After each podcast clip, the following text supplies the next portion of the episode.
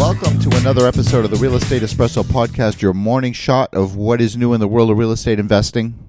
I'm your host, Victor Menasce, and today we are continuing our series on real estate development. And today we are talking about the SWPPP. What is that, you say? That is the Stormwater Pollution Prevention Plan. Now, you might be thinking, oh my gosh, this is going to be the most boring episode ever. But in the world of real estate developing, it's all fun and games until you lose a building permit. Well, let me tell you, the Environmental Protection Agency requires anyone undertaking a new construction project to make sure that the runoff from a construction project doesn't cause any contamination.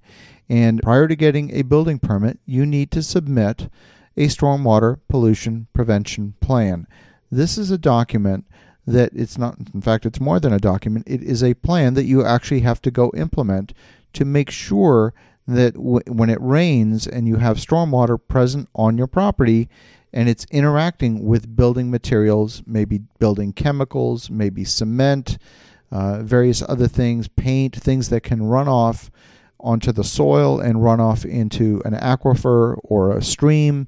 It's very important that you don't actually cause an environmental issue as a result of the construction. A second and extremely important element of the SWPPP is erosion and sediment control. This is where you want to make sure that perhaps some of the topsoil, uh, any other sedimentary layer that's on top of the property, doesn't simply wash away in a heavy rain. And you want to make sure that no contaminants enter the stormwater runoff that might be part of a freshwater aquifer. Now, depending where you're located, you may have state level controls or you may have federal EPA level controls that you have to worry about. And while the standards may be slightly different from one to the next, they are relatively similar, but obviously you've got to pay attention to the one that is prevailing at the time for your specific jurisdiction. Now, within your SWPPP, the two primary things you're worried about are erosion control and sediment control. Of the two, erosion control is certainly the simpler, the most straightforward, and the least expensive to be concerned with. The types of measures you can use to control erosion are things like mulch or blankets or something as simple as vegetative cover. Sometimes techniques like sandbagging are used to prevent erosion, perhaps at the low point in a property. One of the simplest methods you can use to protect the property is nothing more than simple signage so that construction workers know to protect certain trees, to protect certain vegetation.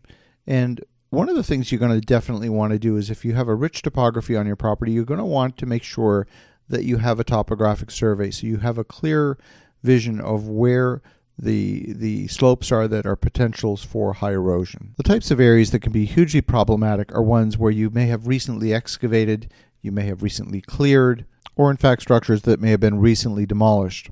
Now, some of the principal pollutants that you might be concerned about are things like nutrients, maybe heavy metals, pesticides, uh, oil and grease, various other trash and debris that might come directly from demolition or just because the construction workers on site are not the tidiest of individuals. Now, in addition to sediment control and erosion control, you also want to make sure that you don't have any endangered plant or animal species that might be affected on your property or in fact in your immediate area. Now, you may not have heard of the SWPPP before today's podcast. And if you didn't, well, that's okay, but it's something, it is the law. It's something you're going to need to keep in mind as you are planning and executing your development projects. And as you're thinking about the other things that you may need for your development projects, go out, have a spectacular day, make some great things happen, and we'll talk to you again tomorrow.